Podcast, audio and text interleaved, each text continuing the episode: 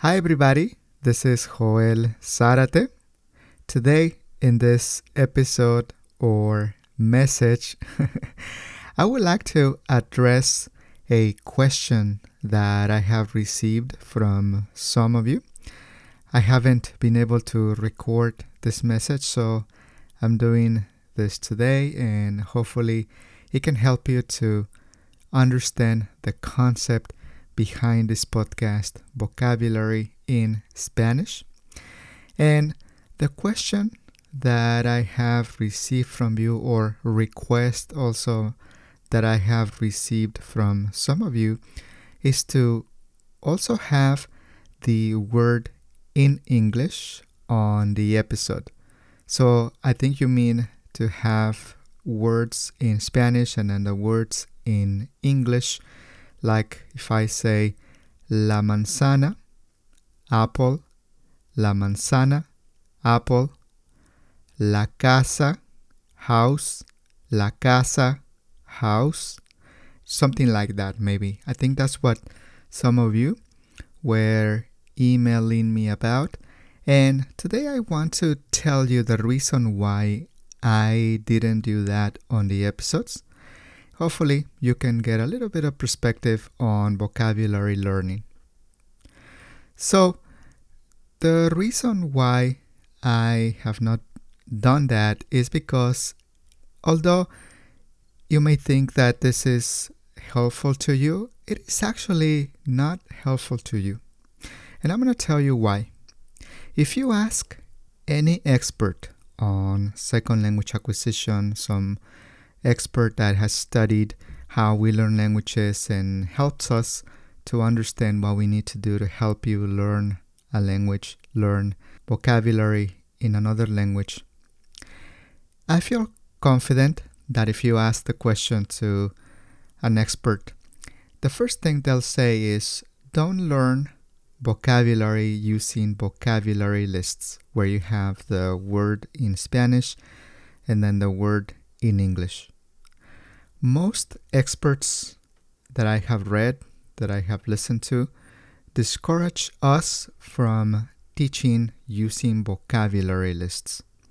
And the reason why is because the way we develop the subconscious command of the language, the implicit linguistic system that eventually allows us to speak fluently, is developed by learning language in context.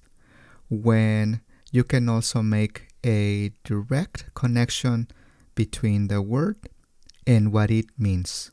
For example, the word apple, if you see a picture of an apple, you can immediately connect the word, the sound, and the picture. You can have a mental representation of the word. If you connect the word to another word and then to what it represents, imagine you're creating a stop for you. Imagine that you're learning a lot of words, you're trying to learn a lot of words.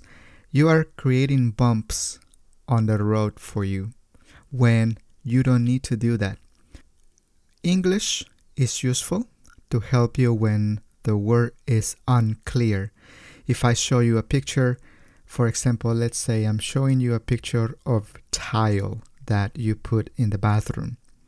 When you see the picture and you see the word, you might not be sure what the word represents. And in this case, it's useful to use English so that you can understand the word and what it represents. You can make a better connection. And so we know from the studies from the experts on second language acquisition, the experts that study how we learn vocabulary, that you don't want to learn vocabulary as a vocabulary list. And if I do the Spanish, English, Spanish, English, Spanish, English, I'm basically creating a vocabulary list for you. And the podcast is actually not meant to stand on its own. What I mean with that is what I had in mind when I started making these episodes is that the podcast supports the vocabulary pages that I give you on the show notes. The idea is that when you listen to this podcast, the first time, the second time, and maybe the third time that you listen to the episode, you also open the webpage with the pictures and the words.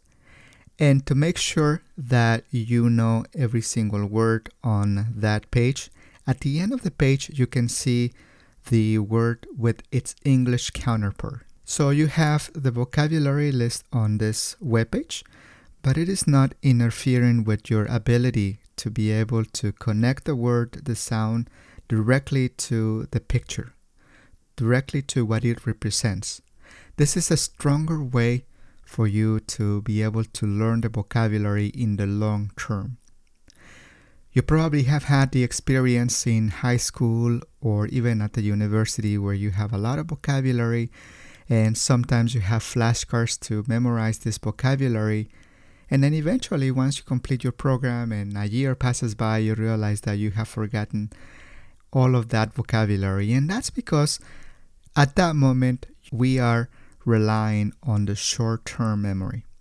And my goal is not to help you with the short term memory. My goal is to help you to be able to have a stronger representation in your mind. And as I said earlier, the research, the studies suggest that we are able to develop the subconscious command of vocabulary in a communicative context. So the vocabulary is helping you to make these connections between the word and what they represent. And on my other podcasts, like Help Me Learn Spanish, Joel, and the podcast for beginners, I am also trying to use the vocabulary so that you can also have context where you can hear the vocabulary as part of, of communicating. So that is the reason why I haven't done that. In fact, my own professor when I was in graduate school, my professor Kelly Arispe Bilinsky, who is now a professor at Boise State University in Idaho. I believe it's in Idaho or Utah. I don't remember if it's in Idaho or Utah, but she's at Boise State University. And when my professor was completing her PhD dissertation at the University of California at Davis, she conducted her dissertation studying this connection between vocabulary, images, and the English translation. And what she found was that the connection between the picture, the direct connection between the word, the direct connection between the word and the picture is what helps you to eventually be able to create the mental representation of words. Now, if you are a language teacher, if you are curious about all this information from the studies, from the experts, I would suggest three books that you can read. Actually, two books and one article. The first book is one of the most comprehensive reviews on vocabulary. It is called How Vocabulary is Learned, and that is by Professor Stuart Webb and Professor Paul Nation. Professor Paul Nation is considered one of the top experts on vocabulary learning in second language acquisition, and this is the most comprehensive book that you can find on strategies and what we know about vocabulary learning. And I must warn you a little bit; it's a little bit dense because it because it has a lot of jargon, and it's about I think it's about 500 pages. It's a, it's a it's a it's a a reading that will take you time to complete. But it's it's it's a it's a great book. It covers everything that you want to know about vocabulary. There is a shorter book that you can also read that is called Vocabulary in Language Teaching, and that is by Professor Joe Barcroft. Professor Barcroft at the University of Washington at St. Louis, Missouri, I believe.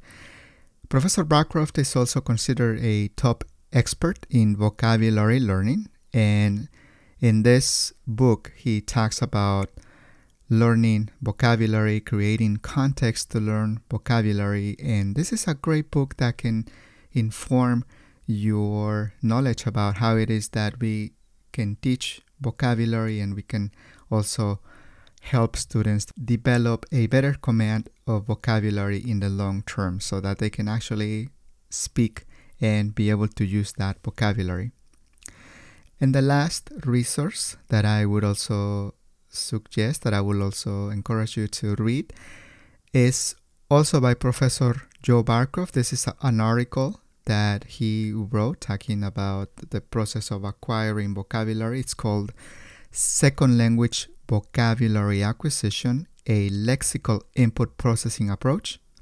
In this article, he also talks about subtleties of learning vocabulary and you can get perspective on how it is that we learn vocabulary. But in the end, what I wanted to share with all of you is that if I were to give you that, if I were to give you the English and the Spanish in the audio, instead of helping you, I will be delaying your progress. I will be creating a stop, a bump for you to be able to learn vocabulary. So, as you listen to the episodes, my suggestion for you is to open the supplemental webpage. As I mentioned before, the concept of this podcast is actually that the podcast helps the vocabulary webpage where you can see the pictures, where you can see also at the end of the pictures with the vocabulary, you can also see the words with their definitions in English, and that's how you can double check that. Oh, okay, I'm understanding. I know. Okay, I, I know what the word represents, but you don't want to create this extra link as if you're learning la manzana. Then you have to connect it with apple, the word apple, and then you have to connect it with what it actually represents with the image. You are creating a bump. We are creating a bump, and that's why experts in second language acquisitions, professors that study how we learn a language, would tell you, I am, I am very certain of that. Don't learn vocabulary by just memorizing vocabulary lists or making flashcards. You want to learn vocabulary in context, and also to begin with, you can learn vocabulary by having the word next to the picture that it represents and listen to how those words are pronounced. So that's why I am I am doing it this way. And that's what I wanted to share with all of you. Again, my suggestion open the supplemental webpage, listen to the vocabulary two, three times with the pictures, with the webpage that comes with that episode, and the fourth, fifth time that you listen to the vocabulary, you'll notice how you'll start thinking, picturing what the word represents instead of having to translate and then having to connect it to the word. All right, I hope this helps. Thanks to everyone who has emailed me.